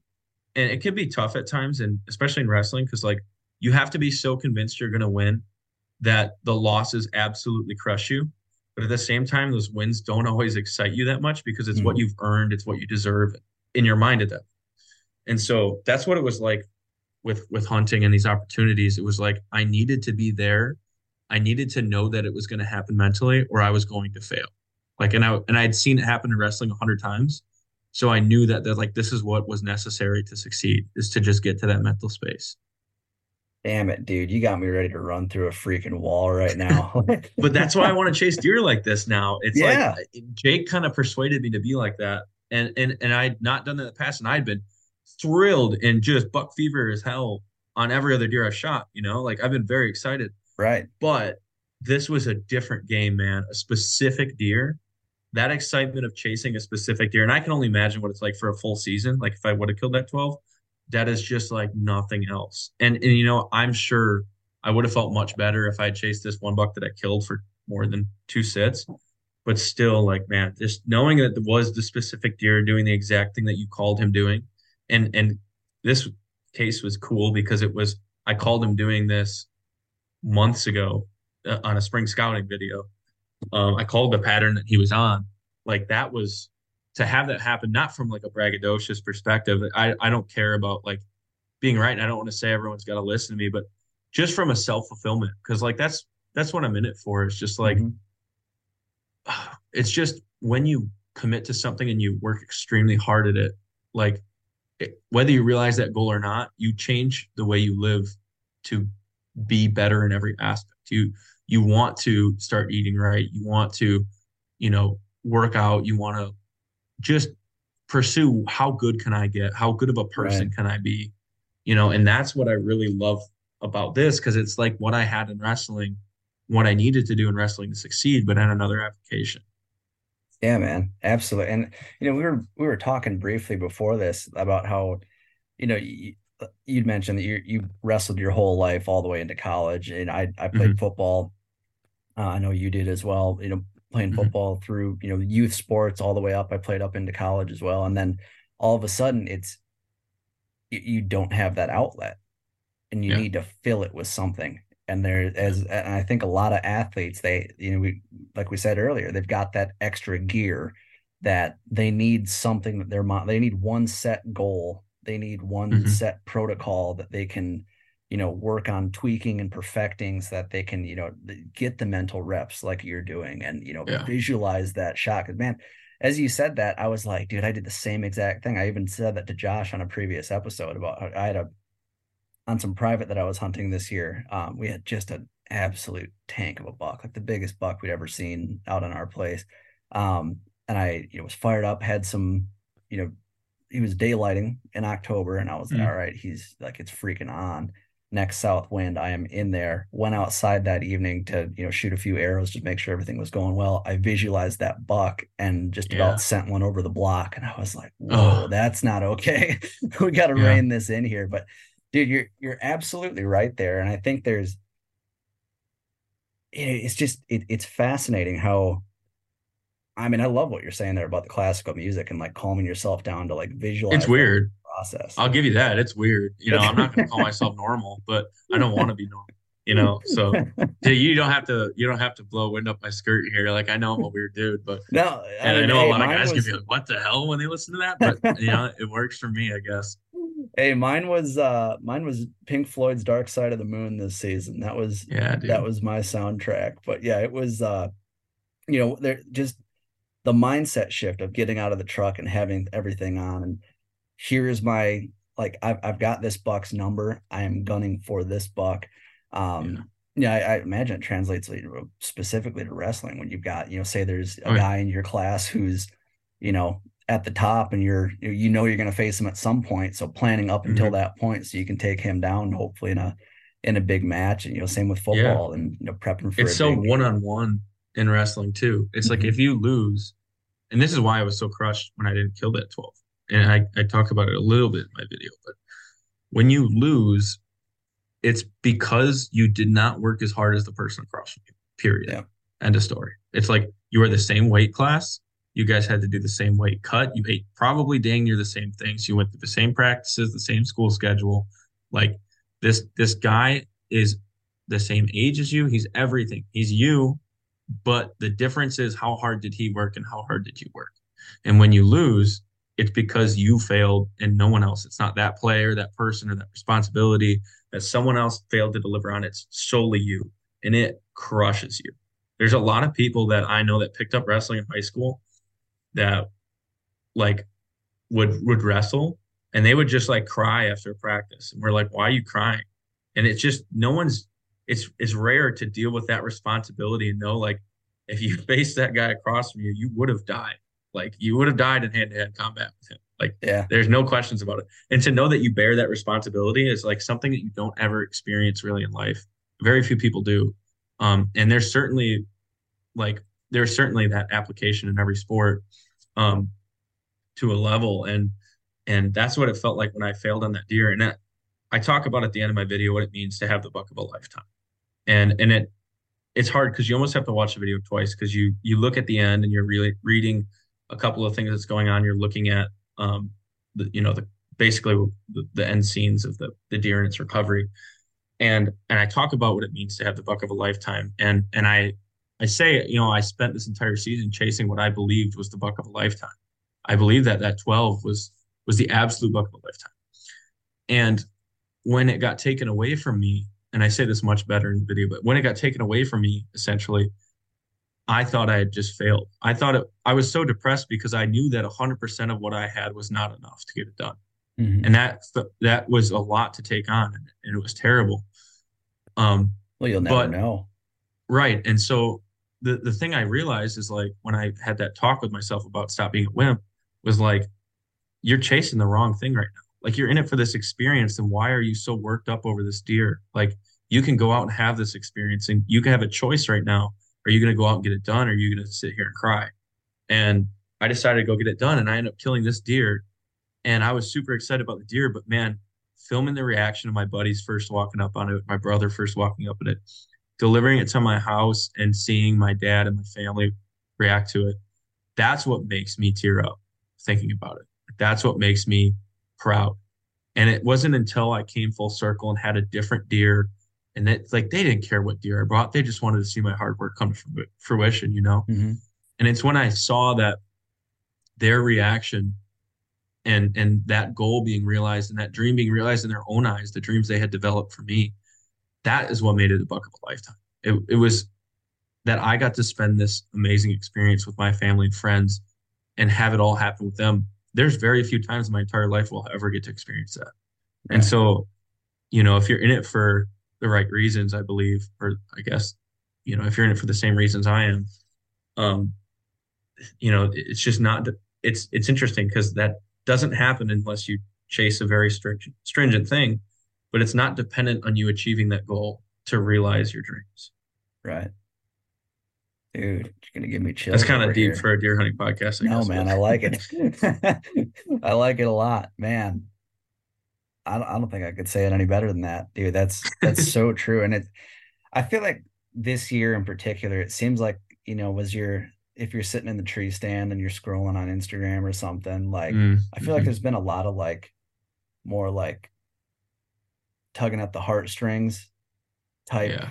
content than there ever was before. You know, stuff about how like Mhm. this is the you know, you never realize it's the last time you're gonna walk out of the woods with your old man or something like that. That's very it's, true. It's one of those things. God, I I hadn't been thinking about that, but you're absolutely right. Like it's you know, it, it's the people that you spend that time with in the woods and who you can share those experiences with that that really make it all that that that really make hunting and really any outdoor pursuit all that it that it can be. You know, it's never Yeah. an individual win.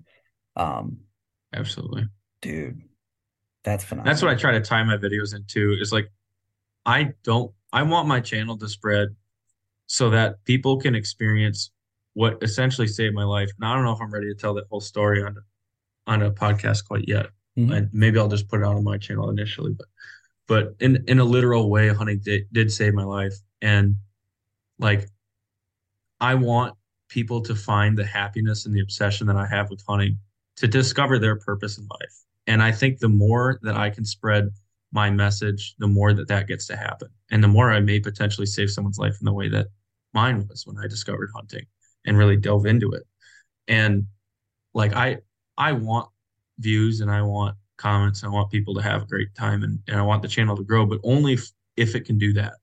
And so I don't care to pander what to what people want to see, you know, and, and I'll do that to an extent so it can start to grow. But I want people to find what I found in the sport and find their definition of it and love it. And so I try to make the focus of each of my very momentum, momentous videos or, or my very important videos of kills and stuff about something much more than a kill, you know, and, and it's because that's not why I do this. I, I don't do this to kill big deer and have antlers on my walls and brag to people and talk about what I did in my heyday.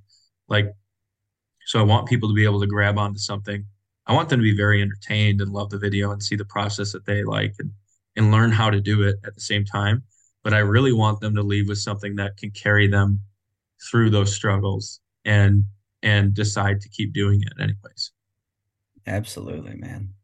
Absolutely. And not only that too, but I mean, you know, when they can figure out something that they're as passionate about as as we are and figure out uh, you know, kind of figure out their own style to it, you know, Right. figure out how they hunt, figure out what works best for them, like their own kind of uh, you know, meaning for it and everything, dude. That's Mhm. you were you were hitting it right on the head, my friend. Like it's Thanks, man. That's phenomenal. It's a beautiful thing. Like you could be obsessed with badminton and I'd support you all the way. Yeah, like as long as you're you're pouring your soul out into something, man, that's so I respect that so much no matter what it is. And so like, you know, just getting it's something beautiful about losing yourself into a passion Mhm. and discovering your dreams and achieving them. Like I wish that for everyone, you know, as long as it's not like world domination or something like that. Absolutely, man. Well, dude, so you mentioned you've got some hypotheses, um, you know, that you're always trying to test and everything. Are there any hypotheses that are in the works going into next season that you're that you're chewing on, or hmm Yeah. is it going to be kind And of there's a one that there's one that I recently talked and- sorry, go ahead. Yeah. There's one that I recently talked about. Um, I think I might have discussed it with Josh. I don't know if it was on air or off air. Um, but and I don't want to be one of those guys that just like names a theory and like wants it to catch on or whatever. But Mhm. um, it's something I noticed a lot in hill country, and I'm starting to notice a little bit in marsh country. Not maybe to the same extent, but um, it's this thing, and I just create a term for it just so I can classify it. But I call it like bird dogging. Is actually when I was in football, we would do these drills. I was an O lineman, and uh, we would do these drills where we step every single piece of our route, like a bird dog does when he's getting when he's on a bird and he's pointing. Mm-hmm. You know, take one deliberate step, one deliberate step. We would stomp each one of those steps in our route strong and deliberate, so that when we came to game time to do it full speed, those would happen automatically because we Yeah. had gone through deliberate, quick motions. We call it making a conscious action in order making a conscious effort to make a subconscious action. Yeah. So it becomes a habit, right? So the more I get experience with mature bucks, the more I believe that there's almost nothing they do randomly. And what I found in hill country, especially when I started timing up fawn drop dates, getting really familiar with doe bedding areas, setting cameras over doe bedding, exits in and out of doe bedding and buck bedding, um, but specifically that focus on doe bedding. I found that bucks in the summers and into the early, early, early fall, usually before season, um, would walk the same routes that they do during rut. I would find them actually when that cover was super thick and they didn't have to rely on visual advantage uh, when it was very green up. I would find them in one particular book um, that I can think of betting in the actual doe betting. It was kind of higher up on the tops. And I was like, what is he doing? Like, this is where I expect does to be. And I have multiple pictures of this particular buck and many other bucks doing this. I thought it was really interesting. And I went throughout that season. Um, and this was a new property, and it had happened on a couple other properties, but I hadn't deployed cameras to the scale before.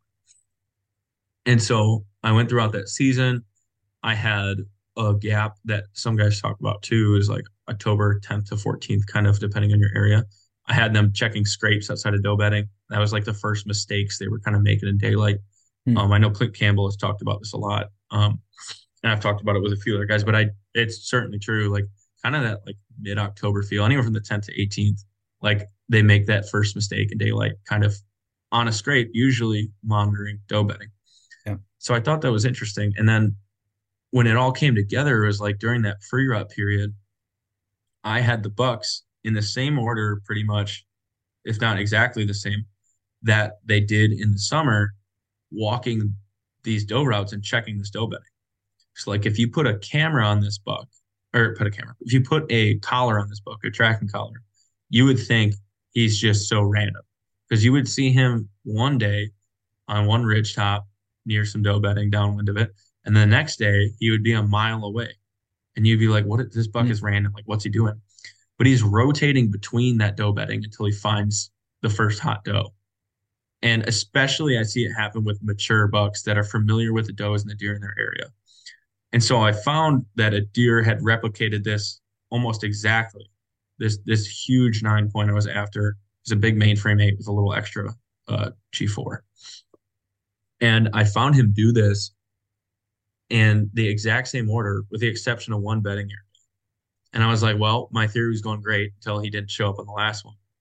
And um, I went back there during the during December, kind of like secondary rut, to pick up the camera. And then when I checked the camera card, he had fought a deer under that tree like five minutes before then. And I progressed really? to the point of that ridge where he would be bedding and he was sitting with a hot fawn. So it was a fawn and heat, and I bumped them off of it and got pictures of him, like, or saw him run away.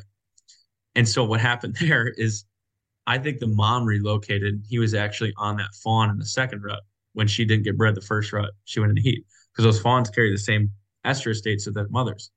So what I think is what hap- what is happening in that early season, that summer kind of standpoint, is I think they're walking those routes and I think they're betting in that doe bedding and they're getting familiar with with those does staying in there all year long.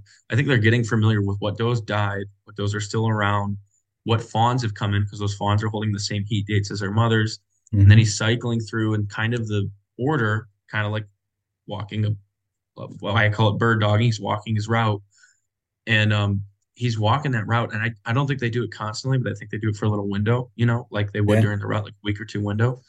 And um, and I saw him cycle through in that summer the same way. And and it was cool because I was on, you'll see this for my last season videos. I was on Bucks October 18th, full out grunting and chasing. Like October 20th, full out grunting and chasing. Like it was November 1st. Right. Like it was peak rut.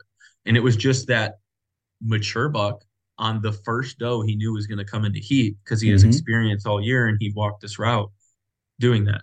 And, you know, there might not be some crazy validity to this theory, I guess, but it's definitely what I saw in this case. Right. Because when you have multiple bucks doing this in multiple ridge systems, like doing almost the exact same order and getting onto does the first day they're coming into heat, Like I just I, that's just way too much of a correlation for me to ignore.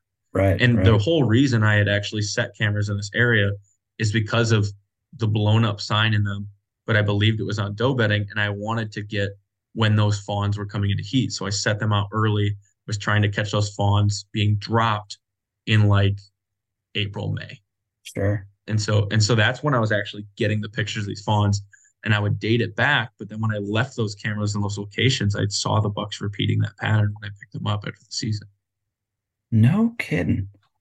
It was crazy, man. I I thought it was kind of stupid or insane for like trying to get all these big correlations because something that drives me nuts is like when I hear guys saying like, "Oh, I know exactly where that buck is all the time. I know where he's betting all the time. I know what direction he's traveling, all that stuff." And it's like, if that that's what that buck is doing, you know, it's like so many times I see them. Like I rarely, if ever, get them doing the exact same thing two days in a row or betting in the same place two days in a row. So so rare, especially mature bucks. When we're when we're strictly talking about mature bucks here, Right. it's just so rare. And so when they say that over and over again, it bothers me. And that's why I kind of have this notion that I test these theories over and over again. Right. But it happened quite a bit in hill country. Um, I had two solid years of data where I could have it happening in hill country, and I, I just haven't looked back far enough to maybe recognize it happening again. Um, but I had it happen a little bit in these marshes. I just find that when they finally get to a doe, she's less likely to make a giant push, like run 500 yards down a ridge point, um, in the in the marsh, like where Right. she's ripping through cattails. Yeah. She more holds up in an area where she's defensible, and she's not going to get boogered as much. And then that doe kind of courts her there and defends her in that situation is what I've seen in the marsh, which is what I think was happening with the buck I was on. I think um I think he found that doe in an area that he could hold her and and just defended that local point rather than then bouncing to wherever that doe went or bouncing to a new doe bedding area and all that. Sure. Huh. I like that theory. Yeah, like I mean that. That- again, I- in the situation I'm in, it worked out. I know I have a lot of friends that have said it worked. I talked to Andy May about it a little bit, the Mobile Hunters Expo in Michigan this summer, and he said it was really interesting and that he'd seen things like that but hadn't paid much attention to it. Garrett Prawl said he had seen stuff like that. I talked to Johnny Stewart and a few other guys, and they were saying that like, yeah, like that makes that makes sense. And it's weird how those bucks. I mean, how many times do you get a buck one day in the summer and you're like, whoa, where'd he go? And Right. then you get him back again during the rut, or Yeah. you get him one day in mid October and you're like, why is this buck here? And then you get him back again during the rut. Like it's, it, I don't know. It, it kind of puts a little bit of method to that madness. And I just don't think mature bucks do something for no reason right. 90% of the time. You know, yeah, no, I'm, I'm sometimes there, it's a little sporadic, but, but you know, Yeah, uh, that's you know, there's there's some you know additional factor that's causing them to do that sporadic thing. Again, it's it's Yeah. not without totally without reason at least.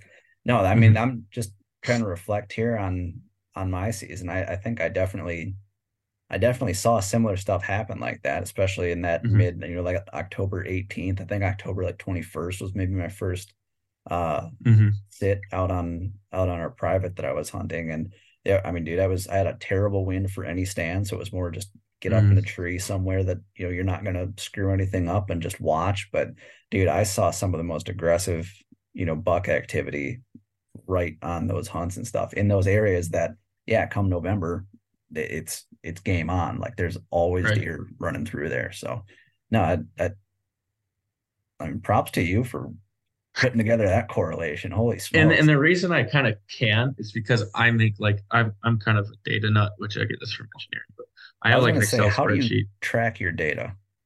Yeah, so I have an Excel spreadsheet, and I'm looking to make this a little bit more intuitive. But um, it I can basically take Wunderground's um, historical data, Mhm. and I can copy and paste it. I keep the formatting of Wunderground so it's in the same table format, and I insert it into days that I've had mature bucks on camera, and it tracks like what deer it was. So, like I enter this manually, I enter in what deer it was, so I have like a number. I don't name all. You know? Mhm. I just have a number of the deer that it was, like deer number 42 or whatever.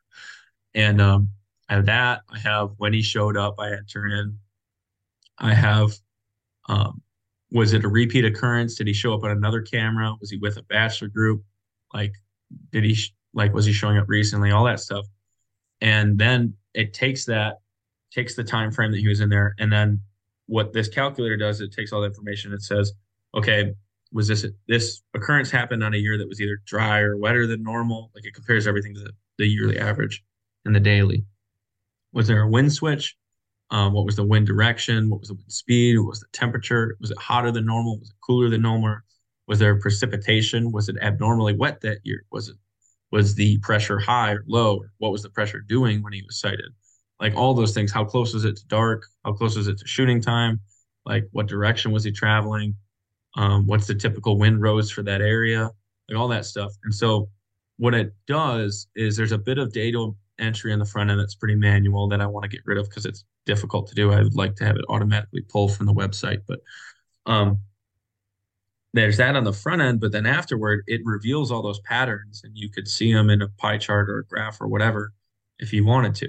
And so it basically takes all those things that you would have to pour over these pictures for, and you would have to look and look and look and look into it, and it makes those correlations obvious. It just shows you like, oh, this buck is always showing up when the south wind switches.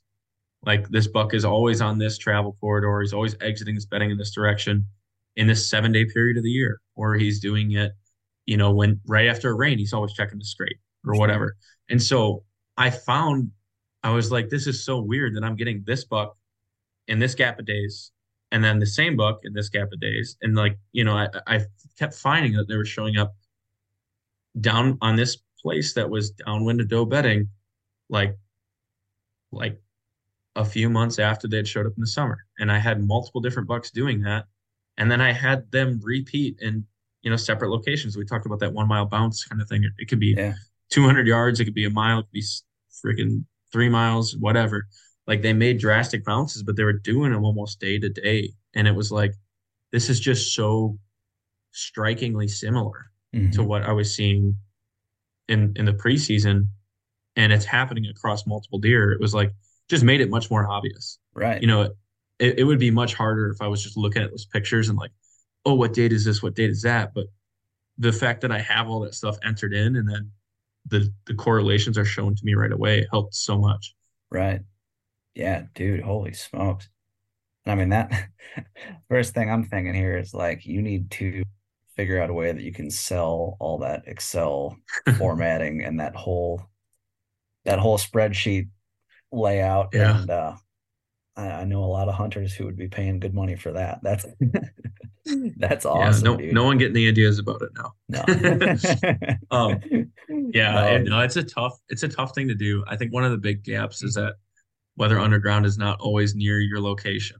Yeah. They take it from airports a lot of the time. So so that's a bit of a downfall. But one of the things I found is that when the weather, I might have the weather in the location they're taking it from being a west wind and the spot I'm in being a north wind. But it's yeah. almost always whenever that's west, this one's north. And, it, you know, it's always like the, the wind directions correlate with each other. So it's like, you know, I can read the weather in that location to get assumptions about the spot I'm hunting. But uh, that's one of the limitations that would be a big jump for me and then the coding obviously sucks. But. Yeah, yeah, definitely. Well, man, we've been going for I think like an hour and a half here. I don't. I know you've got another record uh, or episode you got to record uh, here in a little bit, but uh, before we go, what are the plans here going into the uh, postseason or between now and now and uh, next fall? Going to be pounding the ice or grassing some turkeys or is it data collection season or data oh. organization oh. season? What's uh what's on the docket? We're so i, I can't wait. to come back so yeah talk, i cannot uh, wait to get back in, scout. yeah yeah I, I cannot wait to get back in scout honestly. I'm so excited yeah. for that to like just learn more. Um i think what's going to happen here is I, we had this thaw in wisconsin unfortunately so we had early ice which was going to be cool. That was going to be great to just move in the marshes fast right. or go ice fishing because I I love ice fishing. I live right by the lake uh, where I'm at. But um, yeah. So unfortunately, we had that thaw. So what I think I'm going to do is do a lot of pulling some of that data. I might go grab some more cameras and, and try to get those those patterns hammered for next season. And then um, I'm going to phase and do a little bit, maybe do a little bit of ice fishing uh, just while there's snow on because it's a little mm-hmm. bit harder to see that sign with snow on. Sure. Once I have all those cameras picked up, um, I'll, I'll work on that data, do a little bit of ice fishing, and then um, I'm I'm gonna get back out in those woods and then marshes like crazy. Like I'm just awesome. gonna scout my ass off. And usually, what turkey season is for me is like my first season. I go pretty pretty hardcore until I get one. Um, and then if I have any other tags, it's just opportunity to scout with a gun in my hand and yep. a tag in my pocket. so it's like I'm just obsessed with scouting. And then I'll just wear blaze orange when I go scout during turkey season and sure. try not to mess up anyone's spots. Like, you know, I'm in marshes, so it's not like I'm like always around turkey hunters, you know. Mm-hmm. Um but yeah, man, I'm I'm just I'm just ate up with this this deer hunting stuff and I, I I can't get away from it and I don't ever want to. So that's going to be my life for a long time here. Absolutely, man. I love it. Awesome, man. Well, before we go, uh, one more time. I mean, first off, like, thank you so much for for joining in on this podcast. Anytime, man. I mean, this was phenomenal. Before we go, uh, where can folks get a hold of you if they want to watch these hunts go down um, and see some of your other content? Yeah, man. And first, anytime. I love being on the show. I love you and Josh. You guys are great guys too. It's always always a great conversation. But um, yeah, as far as finding my stuff, um, the Wild Calling on YouTube, the Wild Calling on Facebook, and uh, Wild Calling Outdoors on Instagram. Uh, you can shoot me a DM, or if you comment on any of my videos, I make a point to reply and read everything. You know, so if you guys have a question, shoot it out to me. If you want to call me out on some BS, feel free. Uh, if you say you saw the same thing, I'd love to hear that too. So, um, yeah, I what just makes it the world of difference to me is getting those messages occasionally and hearing that it helps someone out. So awesome, man. Well, you're killing it. Keep up the good work, buddy. Thanks, man. That's all for this week's episode. As always, thank you so much for tuning in. If you dig this show, be sure to subscribe to this podcast wherever it is that you get your podcasts. While you're at it, if you could leave me a five star review, I would very much appreciate that. You can also follow along with my outdoor adventures on Instagram at the Wisconsin Sportsman or at How to Hunt Deer. That's also the best way to get a hold of me. Suggest topics, guests, or questions that you'd like me to explore on the show. Big thanks to our partners, Tactacam, Huntworth, and OnX please go support the brands that support this show. And if you're looking for more great outdoor content, check out the sportsmansempire.com, where you'll find my other podcast, the How to Hunt Deer podcast, as well as a ton of other awesome outdoor podcasts. And until next time, make sure you make the time to get outside and enjoy the incredible natural resources that are ours as Wisconsin sportsmen.